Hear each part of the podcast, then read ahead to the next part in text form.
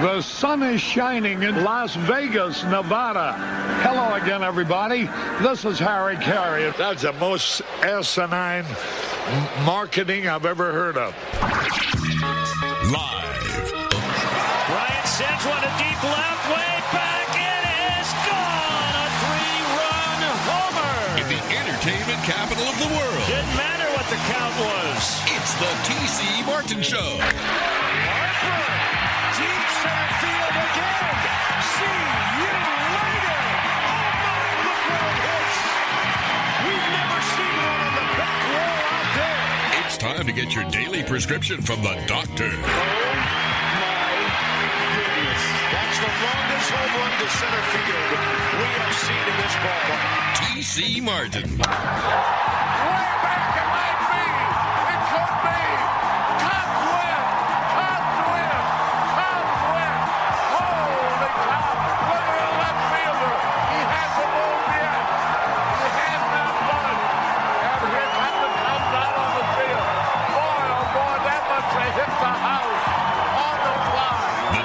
is now in. Hour number two. Glad to have you with us here on this Wild Woolly Wednesday. Definitely been wild and woolly thus far. Appreciate TJ Reeves for joining us last hour and Trevor Maddich breaking it all down for you. College football playoff, bowl games galore, all happening. There's a little bit more Billy Preston. See? And Billy Preston in the space race last uh, hour. Michael Strahan going into space with a diaper. Diaper mandatory. Crazy story there, right? Don't forget, join us at the Cosmopolitan of Las Vegas on Friday. We got our best bet segment, of course. Jay Schroeder, the former Raiders quarterback, the former Washington football team slash Redskin quarterback. There you go, back in the day. Super Bowl ring to prove it. He will be joining us, part of our best bets and everything else going on as well, too. May have an appearance from Colleen the handicapping queen as well, too, from the Cosmopolitan.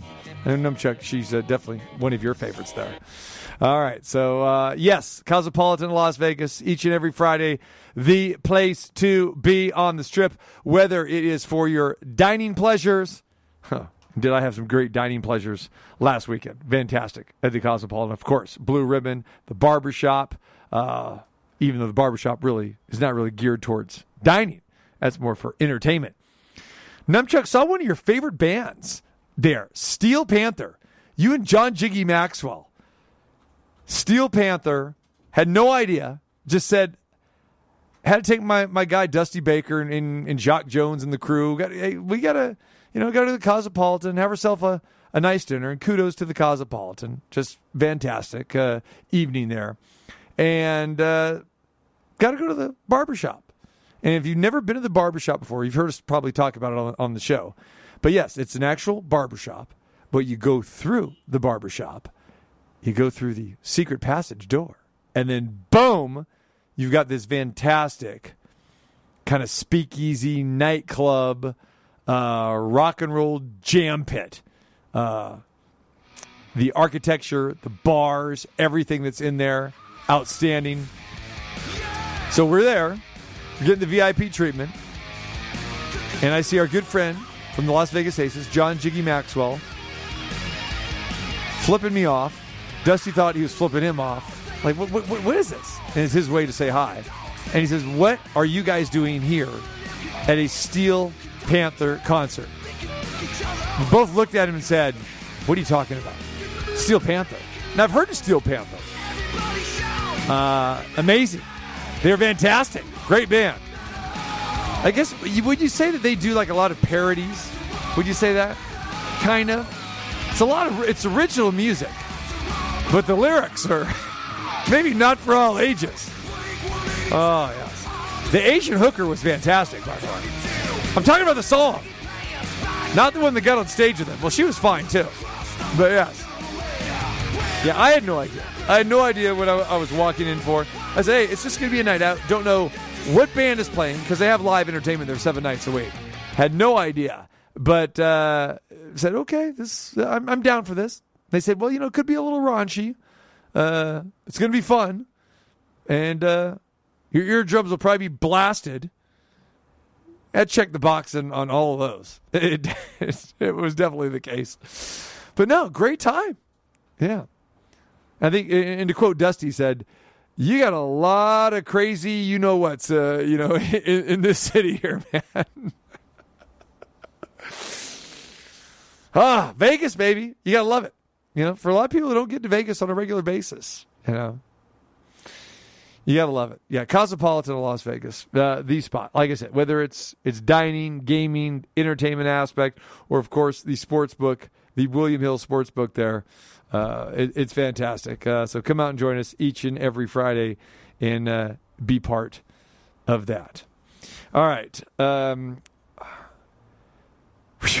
where we go here? I mean, my man Steve Sax uh, scheduled to join us, and we're we talked to Chris Bosio yesterday about the Major League Baseball uh, lockout that's currently happening right now. 1994, Major League Baseball had the lockout. Uh, was involved in that.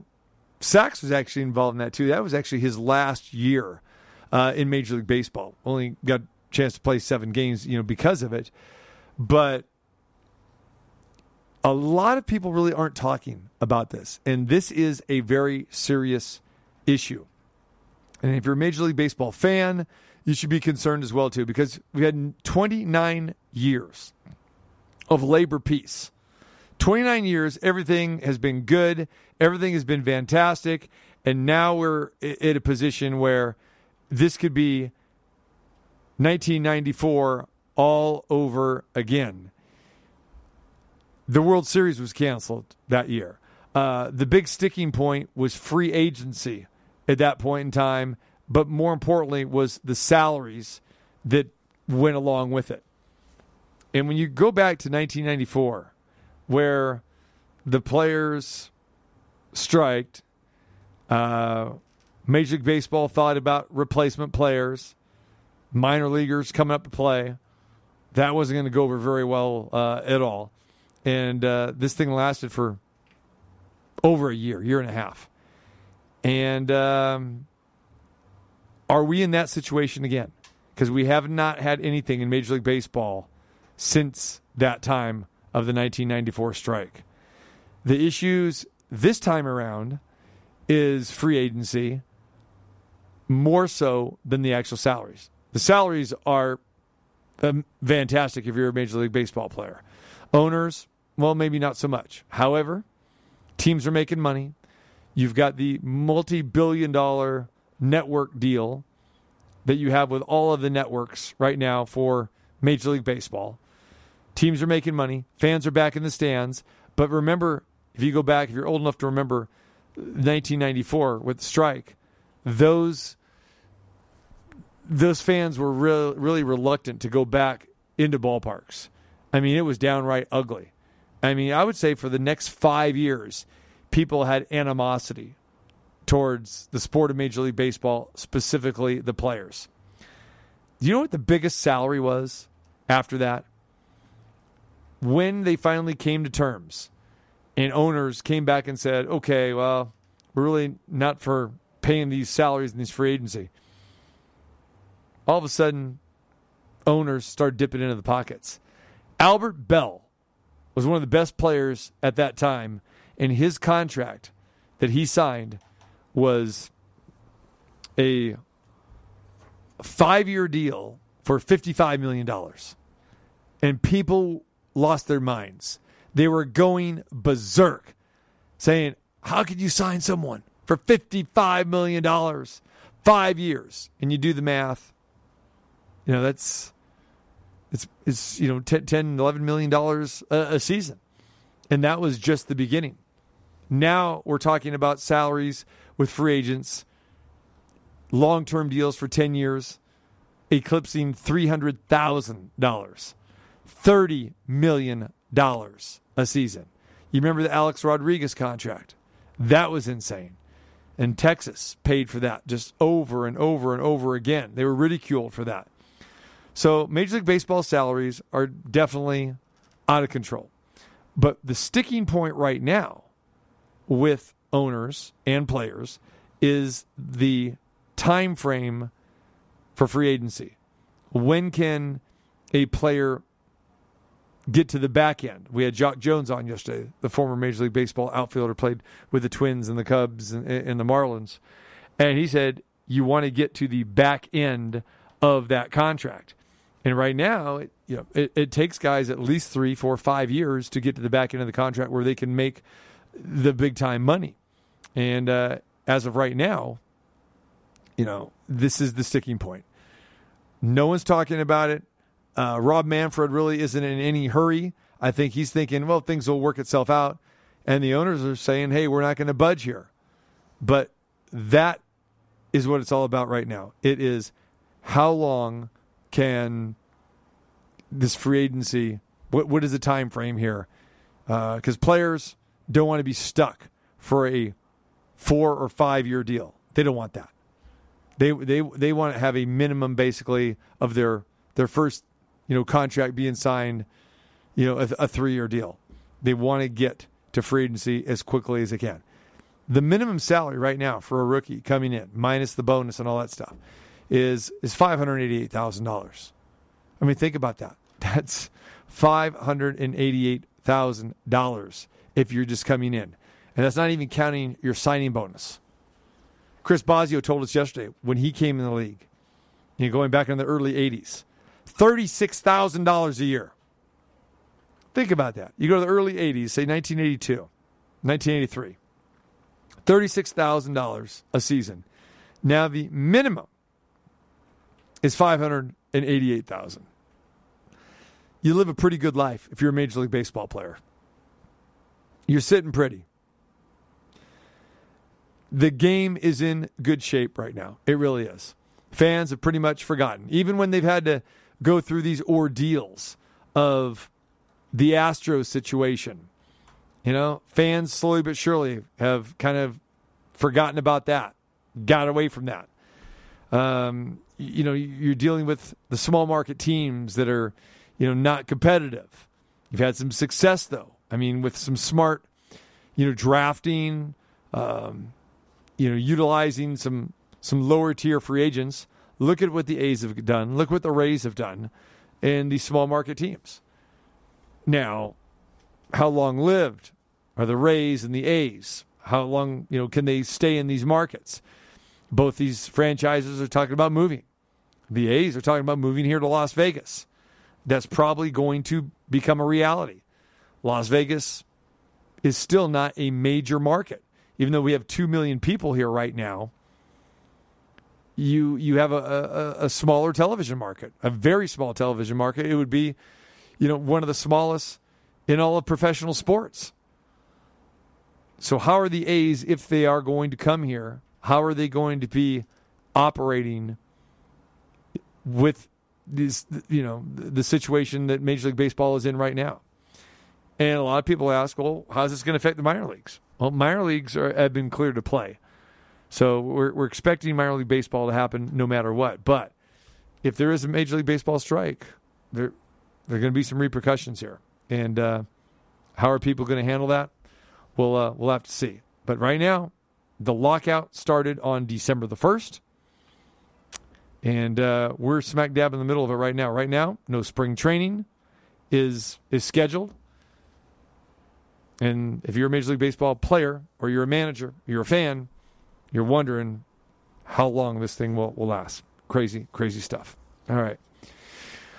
We talked about in the first hour, uh, very special shout out to a uh, good friend, good friend of the program, Bob Arum. It is his birthday. And again, I wanted to celebrate his birthday today, and we talked a little bit about it uh, with TJ Reeves, who covers the sport of, of boxing as well. We're going to talk about it with Sam Gordon here pretty soon as well too. Uh, Bob Arum turns 90 today. Bob Arum has all of his faculties. He has done a fantastic job in the sport of boxing uh, at a time when a lot of people thought boxing was going to go by the wayside and die. Bob Arum continued to promote. He continued to promote. He was really the only promoter that promoted during the pandemic, and he promoted all of that here in Las Vegas as well too. Going to the MGM Grand in the convention center, uh, having his deal in place with ESPN. ESPN said, "Hey, we will continue to to air matches." And for the better part of 2020, Bob Arum lost quite a bit of money because you know th- there was no live gate. Uh, a lot of the sponsorships, uh, you know, were, were not there, but he withstood the storm to come back this year in 2021, which was a very good boxing year. Promoted Tyson Fury and Deontay Wilder three uh, to rave reviews. Definitely will be fight of the year when that's announced here in the next couple weeks. And then turned around and did Terrence Crawford and Shawn Porter as well. He promoted both of those fights, both here in Las Vegas. Uh, both n- drew nearly 20,000 fans uh, here in Vegas. Great live gates, uh, good pay per view numbers uh, as well too, and both very very exciting fights. But this is a guy who's just not sitting at home. He goes to the office every day, still travels around the world. He is 90 years old today, and happy birthday, my guy Bob Arum. Uh, we're going to get Bob, you know, on the show. Uh, if not today, uh, try try to get him on tomorrow. He's back in New York, uh, promoting uh, Vasily Lomachenko's uh, fight coming up against Richard Commey, 12 round main event, Madison Square Garden, coming up on ESPN Saturday night. But yeah, he it started in Brooklyn for him, and he's back there. 2,119 boxing cards promoted. Amazing. 864 boxing shows on ESPN and 677 world title fights by top rank. 550 of those promoted here in Nevada. So the list goes on and on. HBO, ABC, CBS, Showtime. Uh, amazing. Let's get some thoughts. All right, 702 221 7283. Let's go to the phones. Talk to Karen. Karen, what's happening? Hey, TC, I heard you talk about Bob Arum. I just wanted to chime in a little bit. Um, I just think the man has done so much for boxing and doesn't get, you know, all the credit he deserves. Uh, the people who know him know, but the average boxing fan doesn't know. I mean, uh, back in the day, Don King did a lot of screaming and shouting to get his name out there and have the attention. Well, Bob has just done it in a quiet manner, but has absolutely not only brought the sport of boxing to Vegas in a way nobody else has in such a class manner, but uh, for me, I think he uh, pretty much saved boxing. People don't realize, like you were mentioning, when the pandemic was going on, he was the only guy out there willing to put out the money to keep boxing in the limelight. And, you know, look at all the businesses, look at all the things that closed during COVID. Whereas Bob Arum was like, I'm going to keep boxing out there. Yeah, uh, like you mentioned, it's gonna, he's going to go in the hole. I, I read an article one time about the millions he lost on some of those fights just to keep boxing out there. Um, you know, I happened to be in an event a couple years back where a boxer who just happens to have Junior after his name stood up and told the world pretty much uh, that he is responsible for boxing being what it is in Vegas. And I'm going to disagree with him. And if he were standing in front of me, I'd tell him to his face that boxing is what it is in Vegas because of Bob Arum. I totally uh, agree with you, you know, with that, Karen. And the thing about it is, this is a guy that he made top rank boxing what it is, and he made it his home here uh, in top rank boxing, going back to the late 70s and the early 80s. And this is where the, the foundation is. If you're an up, up and coming boxer, every boxer will tell you that, hey, I've got to get to Vegas. If I want to be a world champion, I have to train like a world champion, and I've got to be at the Mecca, and that is Las Vegas, Nevada. And that is because that's where Bob Rank set up shop here with top rank boxing. And it's if you've been around Vegas for a long time, it's just not the world championship fights that you see at the MGM or where you see now at the Mandalay Bay or at T-Mobile Arena. But if you go back, it was Caesar's Palace. It was the Hilton. And it was the small shows. Bob Arum was the first to do basically monthly cards at eh, these you know these smaller places. I mean, you know, you go back the, the hacienda. Uh, not even there anymore. Okay, whereas where the Mandalay Bay sits right now. Of course, uh, you go to the Hilton, uh, which is now the Westgate. There were a lot of other smaller venues. The Aladdin, uh, which seated 7,000 fans there. They were part of the rotation as well. There were so many of the smaller casinos, and people remember me from doing shows at the Silver Nugget in North Las Vegas. Uh, these were, you know, the Mirage used to hold shows uh, all the time. The Tropicana. I mean, the list goes on and on and on. The Orleans was another fantastic uh, spot. The Gold Coast, and uh, these were majority of these places uh, were were were top rank boxing shows. So I think when you look at at, at boxing. People want to look at the world championship fights, and we can go on and talk about that. Bob Arum promoted every world champion known to mankind, you know, from the laundry list of people from Larry Holmes to George Foreman to even Mike Tyson, believe it or not. But of course, you had Muhammad Ali, uh, you know, Erik Morales, Floyd Mayweather Jr., Johnny Tapia, Oscar De La Hoya, Michael Carbajal, uh, and, and all these guys that he he took from out of the Olympic Games as well too. And he was the the really the only promoter that would go and recruit these guys. He would go to the Olympic Games and and see these guys when boxing was at its zenith, you know, in the Olympic Games when USA was winning gold medal after gold medal when my man Kenny Adams was coaching these teams in the 80s and Bob Arum would sign these guys.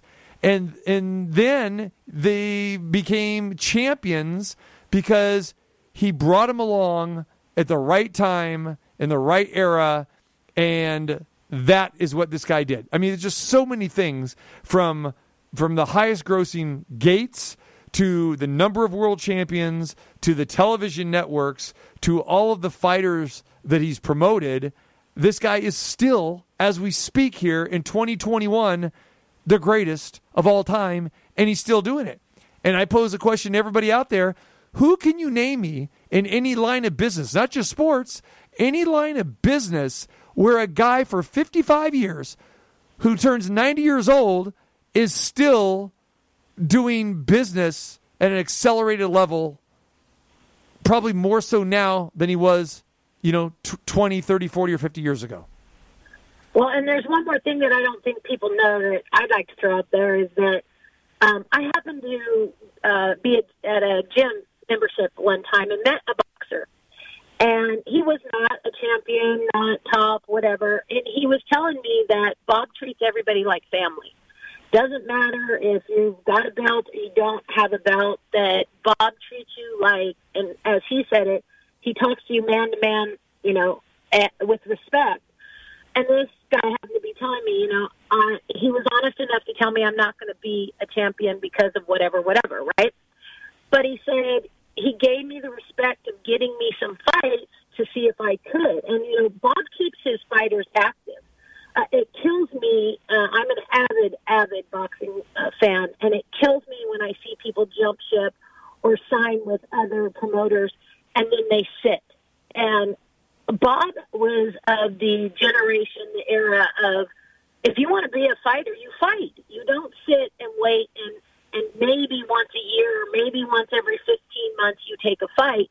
You fight and you earn your title. And I just always remember this man telling me that Bob Arum still, after he left and couldn't fight anymore, Bob still kept in contact and treated him like family. Mm-hmm. And that's what makes him so special. There it is. Yeah, still relevant today. And again, signing Tyson Fury, and now Tyson Fury, you're basically the undisputed heavyweight champion of the world uh, you know, again, for me, uh, the utmost uh, respect. Uh, and I'm not saying just because he's a friend, but just how much I, I admire what he's done for the sport of boxing and continues uh, to do it. So, Karen, I appreciate your thoughts and your phone call. And I, yeah, I, happy I, birthday, Bob. and I, appreciate uh, the, the boxing love there. We love it here in Vegas. Thanks a lot. Appreciate it. Love the show. Thank you. Appreciate it. All right. we come back a little bit more. Steve Sax. We're going to talk Major League Baseball lockout next. Hi, this is Lennox Lewis, last undisputed heavyweight champion of the world, and you're listening to the TC Martin Show.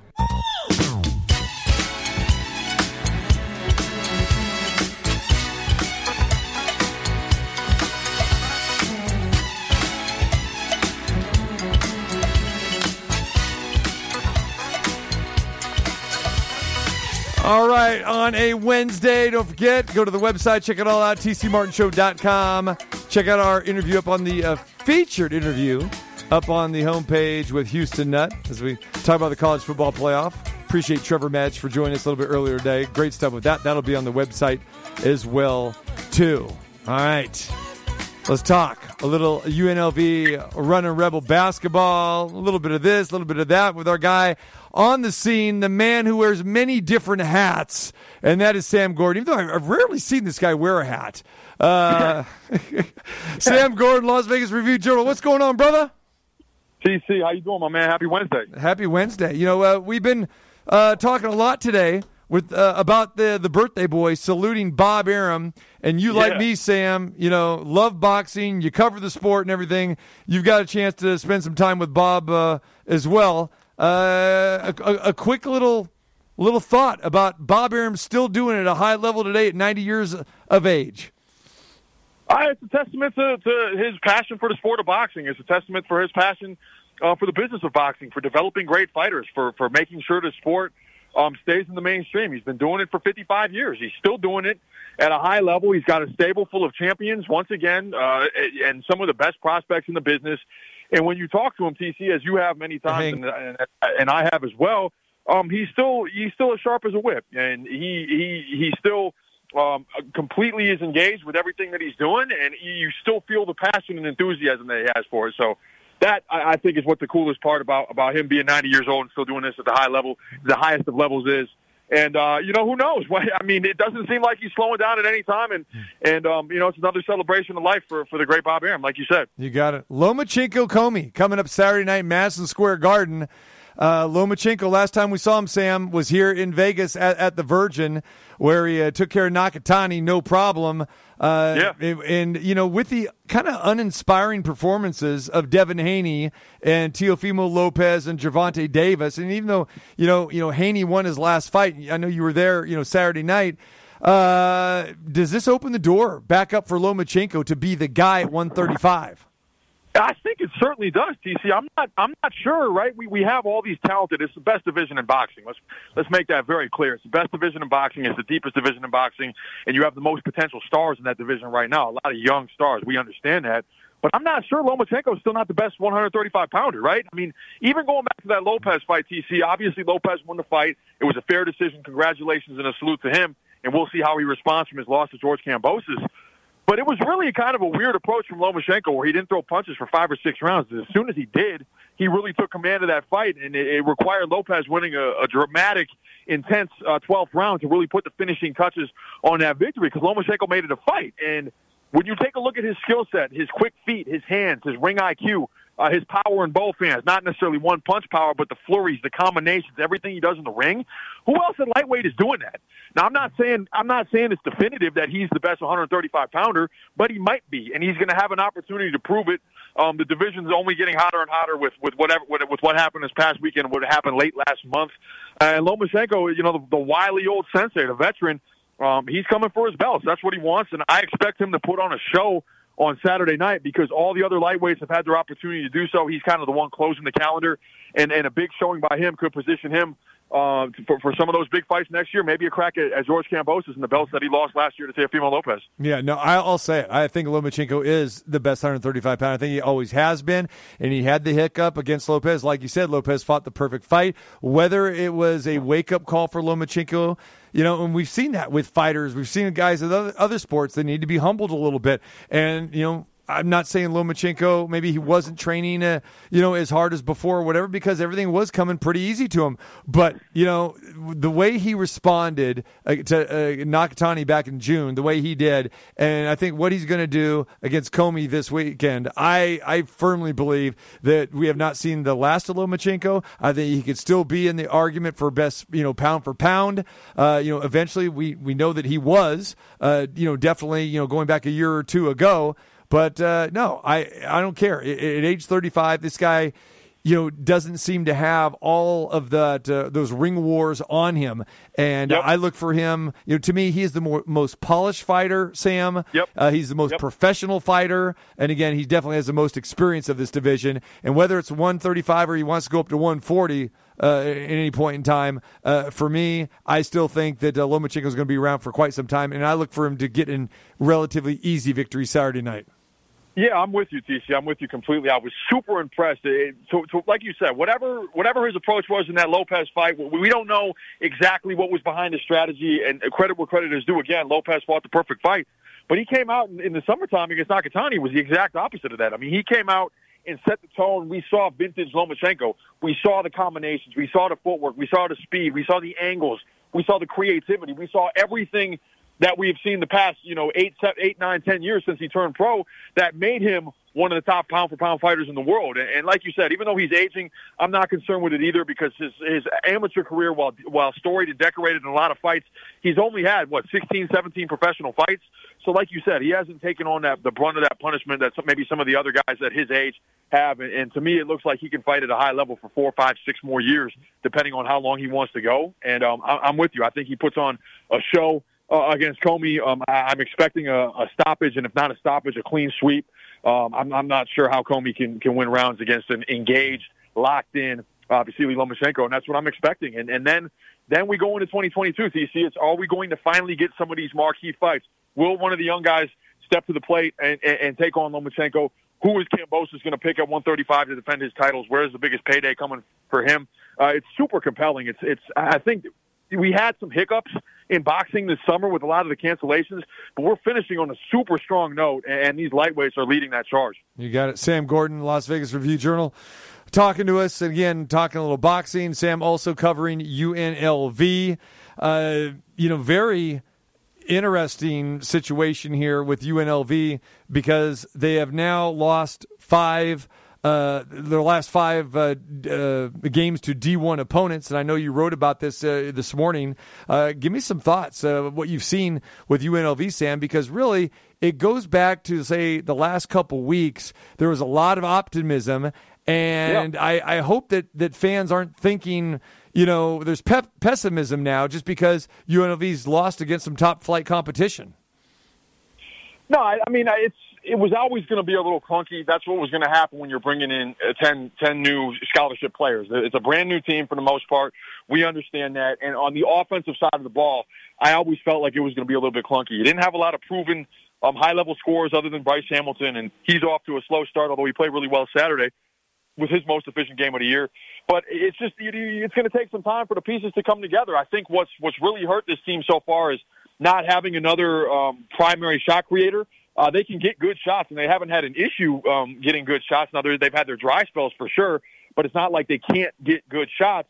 What they've had issue with is forcing bad ones earlier in the clock um, instead of letting the offense run its course and attacking closeouts and drawing double teams and driving and kicking and, and forcing those scramble situations. That's what this team is going to have to do in order to manufacture points on a regular basis. It's not it's not going to come from one guy outside of Hamilton. You're not going to this team doesn't have a guy that you're going to give the ball to and say go give me 25 outside of Bryce Hamilton. He's the one guy to do that. It's on the rest of the group to figure out how to play with him and it's on him to adapt and take better shots and, and keep the ball moving so that everybody can get in the act and it can be a more efficient team offense. Um, defensively, they were really solid in their first stretch of games, even against um, high major competition like Michigan, but that's where there's been a little bit of a dip in the last two games. So they, they go back tonight um, against the Seattle team, that a, a quality mid-major opponent. The Rebels are favored um, there, and, and Kevin Kruger told me yesterday he's looking for um, just just more energy and, and, and aggression on defense. Uh, that's that's kind of what's been missing.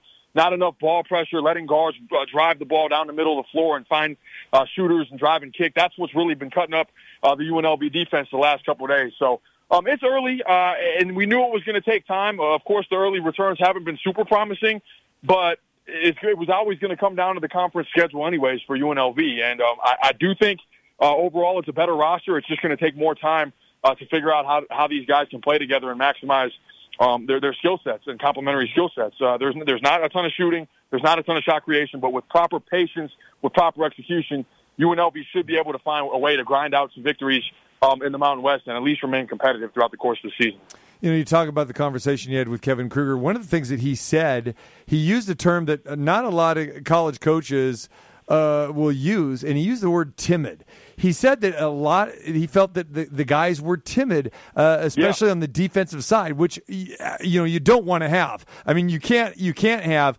But you know, really, I think he hit the nail on the head because your face is a big time competition, and even you know people may not think much of SMU or USF, but the bottom line is these are veteran laden teams, and USF's been yeah. knocking on the door of the WCC there, you know, right behind Gonzaga and St. Mary's and, and BYU for the last few seasons, and Todd Golden's done a great job with them, and SMU, you know, they've got athletes uh, galore as well. But you could just see where UNLV still these guys. They're not a young team, and Kevin hates it when you say they're a young team, but they're still an experienced team when it comes to playing together. And these teams sure. that, that they're facing and they're losing to are teams that have been together, and it just seems like the personality is a little bit timid here. How do they get over that? Yeah, I, that's a great question. I think it's just going to take time, and and and it's still the non-conference schedule, which, as we know, especially in UNLV situation, where where they're at as a program, that's a tune-up for the for the conference season. Now, if we're midway through the conference season, TC, and we're having this exact same conversation about how clunky things are, then we have a real problem. But I, I didn't expect personally, I didn't expect the offense to be fine-tuned and to and to be a, a machine uh, at this point in the season, and I don't know if it will be, just based on the, the skill sets on the roster without a ton of shooting, uh, without a ton of um, kind of get your own bucket outside of Hamilton uh, ability. Um, so I, I think I, I think again I think it was always going to take time. Like you said with San Francisco, Todd Golden's been there for years. That group has been together for years. Um, in terms of the timid nature of this team, I think it's going to always start defensively, and that's what, what Kevin Kruger was referring to. Is defensively they have to at least be able to remain in games and not get carved up and torched. And I think that starts with picking up ball handlers, applying better ball pressure, talking more, uh, communicating on the defensive end, uh, helping the helper, all those things, all, playing as, as one singular unit. Uh, and then offensively, not trying to take, uh, not trying to, if, you're, if they're trailing, not trying to come back uh, in one or two possessions. I think that's been a problem when they've, when they've struggled on the defensive end. You're trying to get it all back too quick.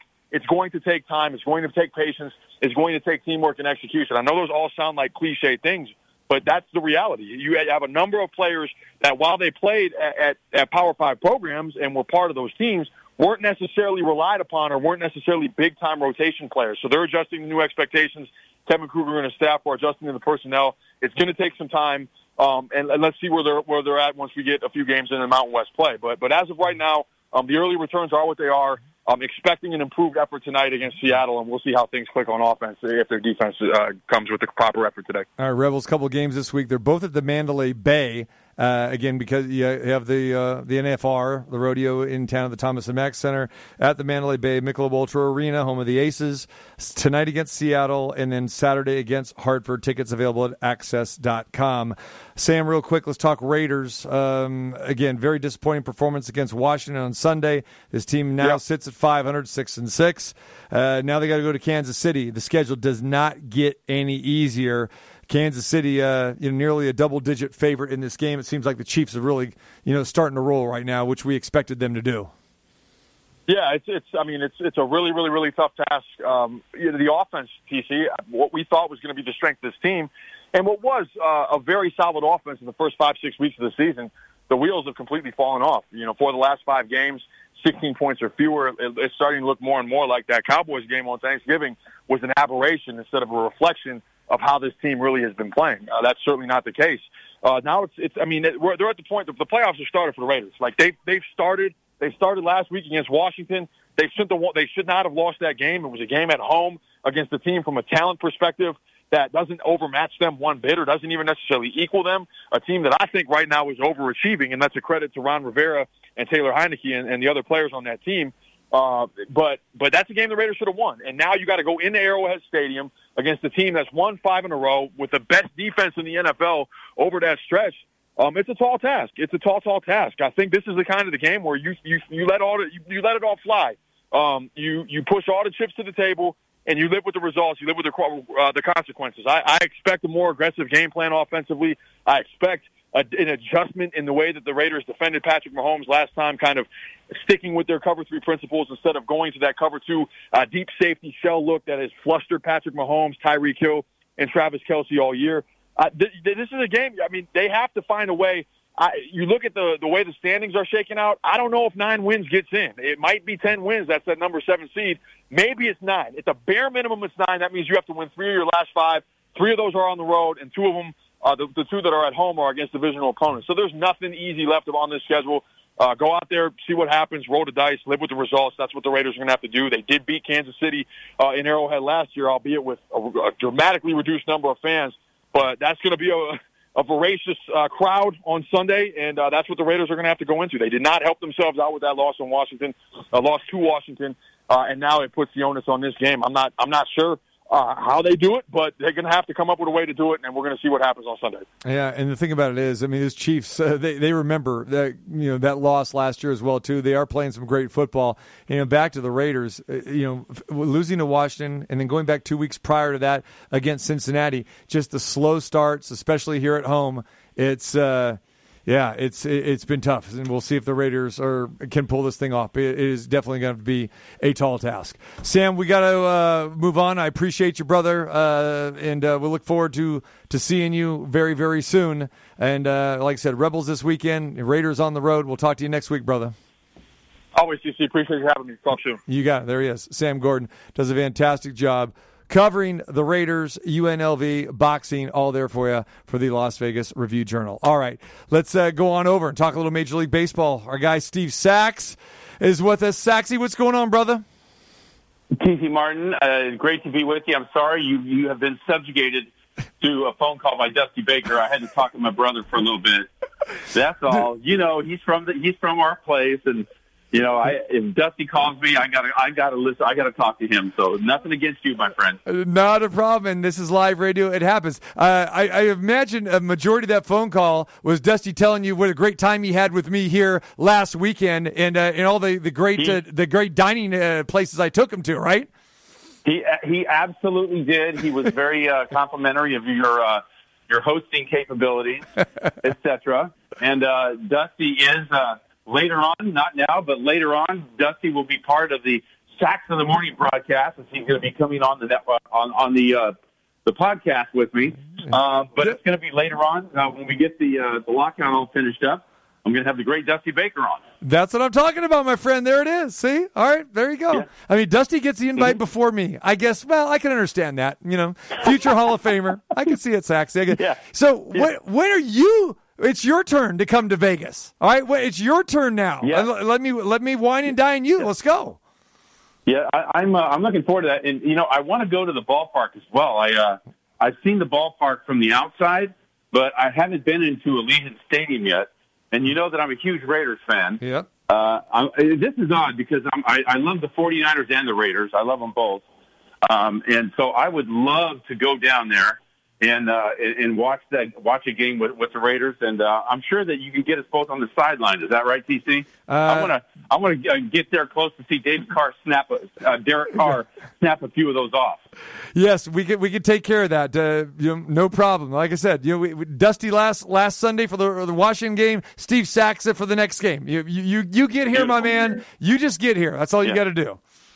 Know, Okay. and My question home. is how, how the, how the Raiders lose to Washington? I, I don't get it. Well, anyway. well, yeah, they, they they lost because believe it or not, I mean they they look like they got beat by a better team. I mean Taylor Heinicke looked Well- like Sonny Jurgensen or something like that. I mean he looked he, did. looked And- and the- fantastic. Yeah. And the Raiders, uh, the Raiders, one of the Raiders' best players, of course, their tight end wasn't on the on the field playing. That hurts them a bit too. Yeah, Darren Waller uh, out, no question. And, Right. tou- and uh, tough game coming up this weekend as the Raiders have got to travel to Kansas City, six and six. Raiders slow starts, man. It's just it's it's been rough, and especially at home. Especially it's it's been Yeah. it's been puzzling. They are the tough one of the toughest teams to figure out. You know how they're going to perform week in and week out. I mean, I thought that Dallas would take care of uh, them on Thanksgiving Day, and Yep. boom, the Raiders show up. Yep. So yeah, They did. The, the Raiders, the Raiders are great when the running game is good because that complements the passing, which yeah. which uh, uh, Derek Carr is, you know, the leading passer, I think, in the in the uh, in the AFC, right? Right. So he's uh he, he's amazing, and when their running game is good, he's better. So I like to see that. Uh, keep it up. All right, man. Sax, you, you mentioned the uh, you know the lockout that is that is happening now. Uh, I want to go back a, a little bit. I know that you know the last time we went through this was 1994, and I know you were still playing. I think that was your last year in, in Major League Baseball. I'm curious, you know, eh, you know, the comparison to that to now, Mm-hmm. did that have a personal effect on you? i- i- i- that lockout. I know you only played seven Yes. games that season, but kind of go into it from Mm-hmm. a player's perspective. Even though that was your last season, maybe it uh, affected maybe some of the younger guys a little bit more with Mm-hmm. free agency and all that stuff. But but I want to hear the the effects. 1994 with Steve Sax in that lockout. Well, it's one of the reasons that I retired. Um, I, I went through four work stoppages, uh, and I was sick and tired of it. I, I was tired of all of that rancor between the players and the owners, and I just got sick of it. I was at a point in my life where, you know, a, a lot of things were changing, and uh, I, I wanted to see my kids more, and putting up with this stuff was was just a bunch of BS. I wanted to play baseball, and if we couldn't do that, if we had to be all about business, I'm out. Uh, and so that was one of the reasons that I, I, I retired. Um, but I will tell you, I don't see the similarities between, the only similarities between this is what it always is. It's always about free agency. Right. But to me, this one's different because the players know right now that there's no way they're going to get that free agency from six years to five years. That's never going to happen. If they, if the players think that they can get that from six years to five years, they cancel the season right now because it's never going to happen. Never. It's never ever going to happen. Can you get can you get arbitration from three years to two? Maybe. Um, I, I think there's something they can probably do. Possibly, maybe 50-50 on that. Can can the players make more money earlier in their career? Another sticking point. Yes, the owners already offered to bring the minimum up from 550 to a million. A million bucks for a minimum. Okay, they've already offered that. Um, can they can they uh, relinquish the uh, the the necessity to have a draft pick a- attached to a guy that becomes a free agent? Yeah, they've already given that up too. How about the universal DH? The players wanted that. Well, the owner said, "Fine, take it." I don't know what else they have to do, but the the players have signed some really big contracts recently, really, really, really big ones, and for them to, for two reasons, to have all these concessions that have already been given to them by the owners, number one, and number two, to argue that free agency doesn't work, they're going to have a real hard time to do that and have the public buy it when they see all the contracts that were recently signed. I think they need to get to the table and get this thing over with. I think they will. I don't think it's going to be long and drawn out. I think this thing is, is definitely over in sometime in January, easily, uh, maybe in December. No, those are great points right there. And again, it's it's not really about the money like it has been in past. Like you said, it's free agency back then. It's always about free agency. But this is this is the thing that they're the, the sticking point here. And you're saying no way in the world it gets from from six years to five. Why are you so adamant Never. saying that the owners will not will not, uh, Not. relinquish that? Why is they that? will, TC, they will, they will never play again if that's the issue. That's that's the cornerstone of of of, of what the owners are all about in free agency. That's that's like a, a pit bull getting a, a, a steak in his mouth, and he ain't gonna let that go. And the owners, once they got that deal, they're never letting that go. And I, and I will I will say it again. If the players feel that they're going to get that from six games to five games, then you cancel this season and a lot of other seasons because that is never ever going to happen. Mm-hmm. They know it's not going to happen. They they know it. Manfred knows it. Tony Clark knows it. They they ought to just move on and see what you can do with arbitration. Uh, you know they all they already offered instead of doing it uh, you know time based free agency they offered it at twenty nine and a half. Anybody can become a free agent. There's another thing that's great for the players. You know you come out of college for four years. You're 22. You go to the, to the minor leagues for four years. Uh, now you now you're uh, now you're 26, and then you go uh, you know a, a, a few years. Uh, well, it's actually six years. Now you're 32 before you can become a free agent. I mean that's that's kind of hard. I totally get where the mm-hmm. players are coming from, but now they're doing it 29 and a half. You can become a free agent. Anybody. That's another concession they they've given. I don't know how much more the players want. Let me ask you, Steve. What what is the big difference from the with the owner's standpoint from six years to five? We're talking about one year here, and it's not like we're talking about from six to four, or we're talking 5 to three, which I could see. What why, why is that such a big deal? Like six to five? It's a it it is a massive difference, uh, not small. I'm talking about massive. even though it's difference. one year, even though it's only one year. even one year, absolutely. One, that one year, uh, and I don't have the numbers in front of me, but the numbers are there. They're crunched. They're they're evidence that that that one year puts a, a tremendous spin and difference upon you know how much more money the, the owners are going to lose. Listen, I'm not crying in the soup for the owners. No way. These guys make ten times more money than the players. I guarantee you. So I'm not on the owner side. As a matter of fact, I'm on the player side. But I'm just trying to be realistic. That one year, TC, and again, the numbers aren't in front of me. I've seen them, and it is a drastic difference. Now, when you you offer up 29 and a half free agency based on age instead of instead of tenure, I mean that's a big concession, and I think the players are going to have to strongly consider that. I hope they do. I mean, look at the contracts they signed: 325 million for Seager, 175 million for you know Marcus Semien, and so on. Yeah, uh, Max Scherzer, another uh, big contract. Yeah. Uh, b- before that, you know, Three and with 130. the, yeah, with the Mets. Yeah, that's it. Mm-hmm. What ha- what happens again? I know you, you're talking to Dusty, and and we all want to know about Carlos Correa. Uh, I know that you Mm-hmm. think that Seager may be a little bit better than Correa. I think Correa is fantastic. Where do you think he lands? What kind of money do you think Correa gets? Well, I, I didn't talk to Dusty at all about Correa. We didn't talk about baseball. Right, right, right. I know. We I- we, I'm we just just, using- talked yeah, about stuff. I got you. okay, where do I think he lands? Yeah. Look, I, I thought that Correa may have a little bit of a reduction because he doesn't play all the time or hasn't played. He's been a little injury prone. So is Correa. Um, I think if you parse it out and, and kind of judge where these guys are, I think I'd, you know, they're both great talents. I think maybe you give a little bit of an edge to Corey Seager because he's left-handed, um, and uh, and and and he's got a little bit more power. Uh, Correa probably a little better as far as the defense goes, although not not much because Seager does put, make all the average plays, and that's what you want a shortstop to do.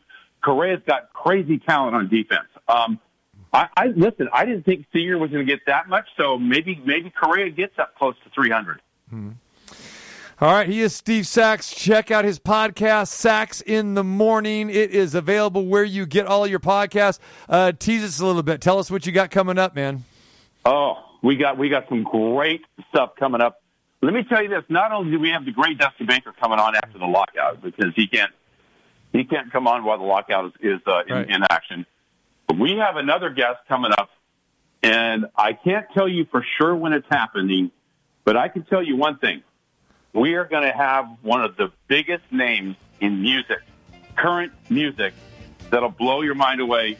He's got 44 million followers on Instagram. Let me just tell you that. And It is coming up. I'll give you the name next time we come on. There we go. All right, he is Steve Sax. Great stuff, my brother. Appreciate you as always. Yes. And uh, we'll talk to you real, real soon. You got it, bro. There he is. Steve Sax, two-time World Series champion, five-time All-Star, and he's rolling along with his podcast, Sax in the Morning. All right, how about the guest list today, huh? Steve Sax joined us, Sam Gordon, Trevor Maddich, TJ Reeves. Appreciate all of them, and again, a happy birthday to my guy. Bob Arum. Uh, Bob will have, has a press conference uh, going tomorrow with uh, Lomachenko Commey in Madison Square Garden. We'll try to uh, get Bob to uh, join us uh, tomorrow. He's uh, enjoying his dinner there right now with all of his uh, family uh, in New York. Uh, so happy 90th birthday to Bob Arum. Still doing it strong, 55 years and going. Top ranked boxing. All right, back at it again tomorrow. Heidi Fang joins us tomorrow. Scott Spreitzer, we got him up. Start handicapping week number 14 of the NFL as well. So we got all that uh, happening and a whole lot more on tomorrow's show. And the lovely and talented and knowledgeable Dr. Christina Madison joins us too. We talked to her about the the COVID vaccines, the boosters that are being available. Yes, I'm boostering up tomorrow myself, courtesy of Dr. Christina Madison. There you go. I should be okay to do the show tomorrow, right? I'll be strong, no doubt. For Numbchuck, TC Mart saying so long, miss any part of the show, you know where to go. Go to the website at tcmartshow.com. Hey, buddy, me all. Hey, buddy, me all. Hey, buddy, me all. Hey, buddy, me all. Hey, salute to the Blues Brothers. Yeah.